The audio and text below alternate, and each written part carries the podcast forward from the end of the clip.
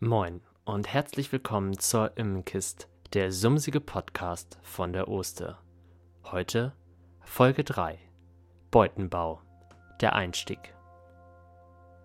Moin, ich bin Johannes und ich bin Imker und ich baue von Anfang an meine Beuten selbst. Ich möchte jetzt eine kleine Serie machen zum Thema Beutenbau. Da werden nicht alle Folgen als Podcast erscheinen, sondern es gibt auch ein, zwei Videos dazu auf meinem YouTube-Kanal. Da könnt ihr mal vorbeischauen, wenn ihr wollt. Doch erstmal soll es heute einen kleinen Einstieg in das Thema geben, in dem ich klären möchte, warum man überhaupt Beuten selbst bauen könnte, sollte oder möchte.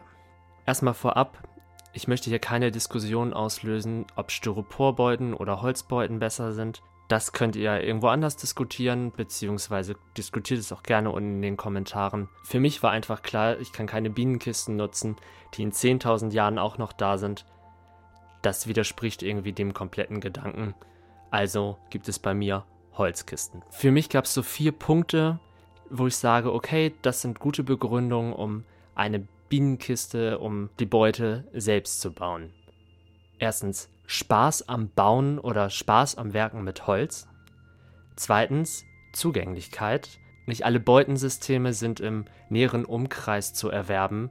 Manchmal ist es dann einfach günstiger, die Beute nicht quer durch Deutschland oder Europa schicken zu lassen, sondern die selbst zu bauen. Drittens eigenes Interesse, also Vorlieben an den Beuten, die man leichter selbst umsetzen kann, als dass man, anstatt dass man 40 verschiedene Beuten ausprobiert, bis man dann die richtige gefunden hat, beziehungsweise genauso, wie man das haben möchte.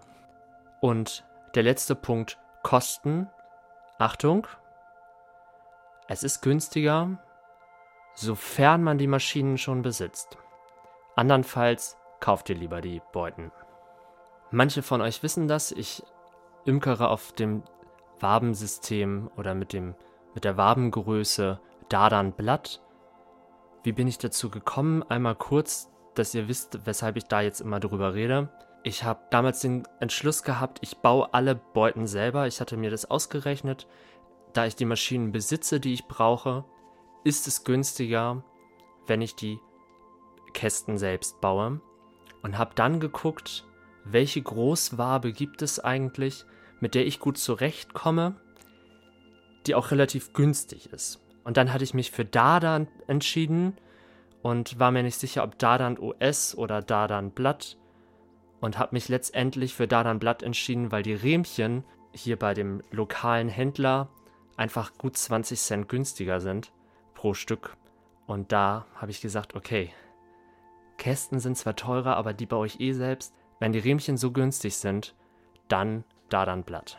Wie geht man vor, wenn man Beuten baut? Erstmal kauft man sich ein Muster und dann probiert man dieses Muster aus. Warum muss man das ausprobieren? Die gebauten Kästen, äh, die man kaufen kann, sind richtig gut durchdacht. Die haben viel erprobt, viele Leute haben die erprobt und ausprobiert und immer wieder verbessert, bis sie überhaupt in den Verkauf gehen. Und wenn die gut ausgeklügelt sind, dann kann man sie natürlich auch als Muster verwenden. Und ich rate aber dazu, es auszuprobieren. Bei dem Kasten, den ich zum Ausprobieren hatte, war so ein Metallstreifen für die Riemchen zum Aufliegen drauf. Das ist total clever, total gut, weil man die echt leicht hin und her schieben kann. Aber nur so lange, bis die Mädels es geschafft haben und diesen Streifen dahinter mit Propolis dicht geschmiert haben. Und also ich bekomme das Propolis nicht wieder raus, egal was ich versuche und ausprobiere. Und deswegen ist dieser Metallstreifen in den Kästen, die ich selbst baue, rausgeflogen. Und dafür ist der die Holznut oder äh, die Holzfalz noch ein bisschen höher. Also ausprobieren, im eigenen Bau verbessern. Dann ganz wichtig, eine Zeichnung erstellen. Nicht einfach immer von diesem einen Kasten ausmessen und dann äh, nochmal nachmessen, sondern einmal genau messen, alles zu Papier bringen, dann von der Zeichnung zum Muster noch einmal gucken, passt das mit den Maßen, habe ich alles richtig gemacht und anhand dieser Zeichnung werden dann die Mengen berechnet, die man braucht, um seine 20, 30, 40 Kästen zu bauen Und das Ganze kann man super nutzen, um Kosten zu kalkulieren.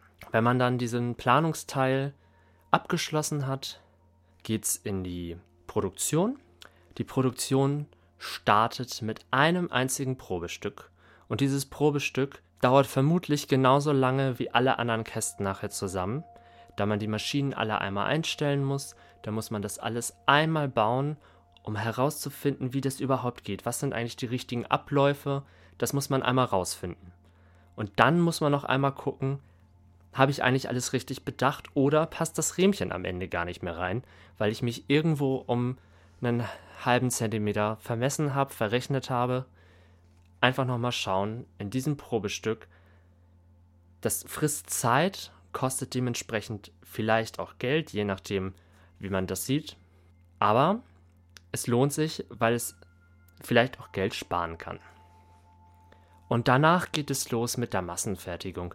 Und da guckt man dann halt, dass man an einer Maschine alle Schritte, die man machen muss, oder an allen Teilen diesen Schritt, den man gerade macht, durchführt. Beispielsweise Dickenhobel auf die richtige Dicke hobeln, macht man bei allen hintereinander mit einer Einstellung, nicht dass man bei jedem Stück Holz neu einstellen muss, das frisst unglaublich viel Zeit.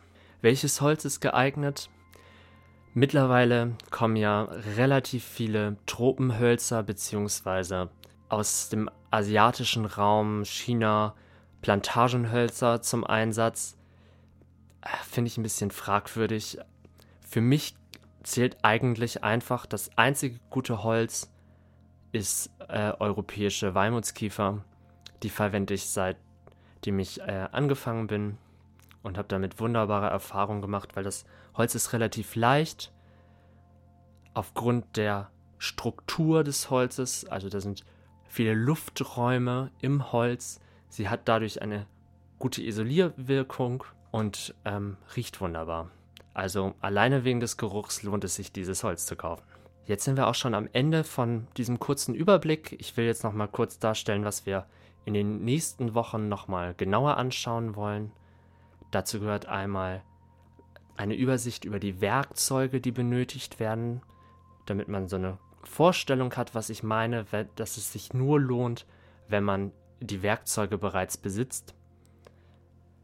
Dann die Mengenkalkulation, also welche Menge brauche ich eigentlich? Das werden wir am Computer ausrechnen dann ist es nämlich ganz einfach, wenn man später nochmal neue Zagen bauen möchte und 30 Zagen, da muss man immer nur die neue Anzahl eintippen und der Computer rechnet das aus. Das werden wir in einer Folge machen. Dann gibt es eine Folge zur Kostenkalkulation und dann nochmal im Hinblick auf die Wirtschaftlichkeit da nochmal mit den Werkzeugen zusammen. Wann lohnt sich das eigentlich? Wie viel Stundenlohn kann ich für mich eigentlich einrechnen? Und das ist beutensystemabhängig. Ich werde das anhand der Zehner-System da dann Blattbeute machen und das mit euch einmal durchrechnen. Und dann endlich kommen wir zum Bau und ich zeige euch, wie ich die Kästen baue. Wann das genau sein wird, weiß ich noch nicht, da ich im Moment gerade nicht plane, neue Zagen zu bauen. Aber in der Imkerei ist ja alles immer so ein bisschen spontan. Damit wäre dieser Einstieg auch schon durch. Ich glaube, ich habe schon ziemlich viel angerissen, was so in den nächsten Folgen passiert. Ich hoffe, du freust dich darauf. Schreib doch mal in die Kommentare, ob du vielleicht sogar schon Erfahrungen hast mit dem Beutenbau. Und ansonsten hören wir uns nächste Woche mit einer neuen Folge. Mach's gut.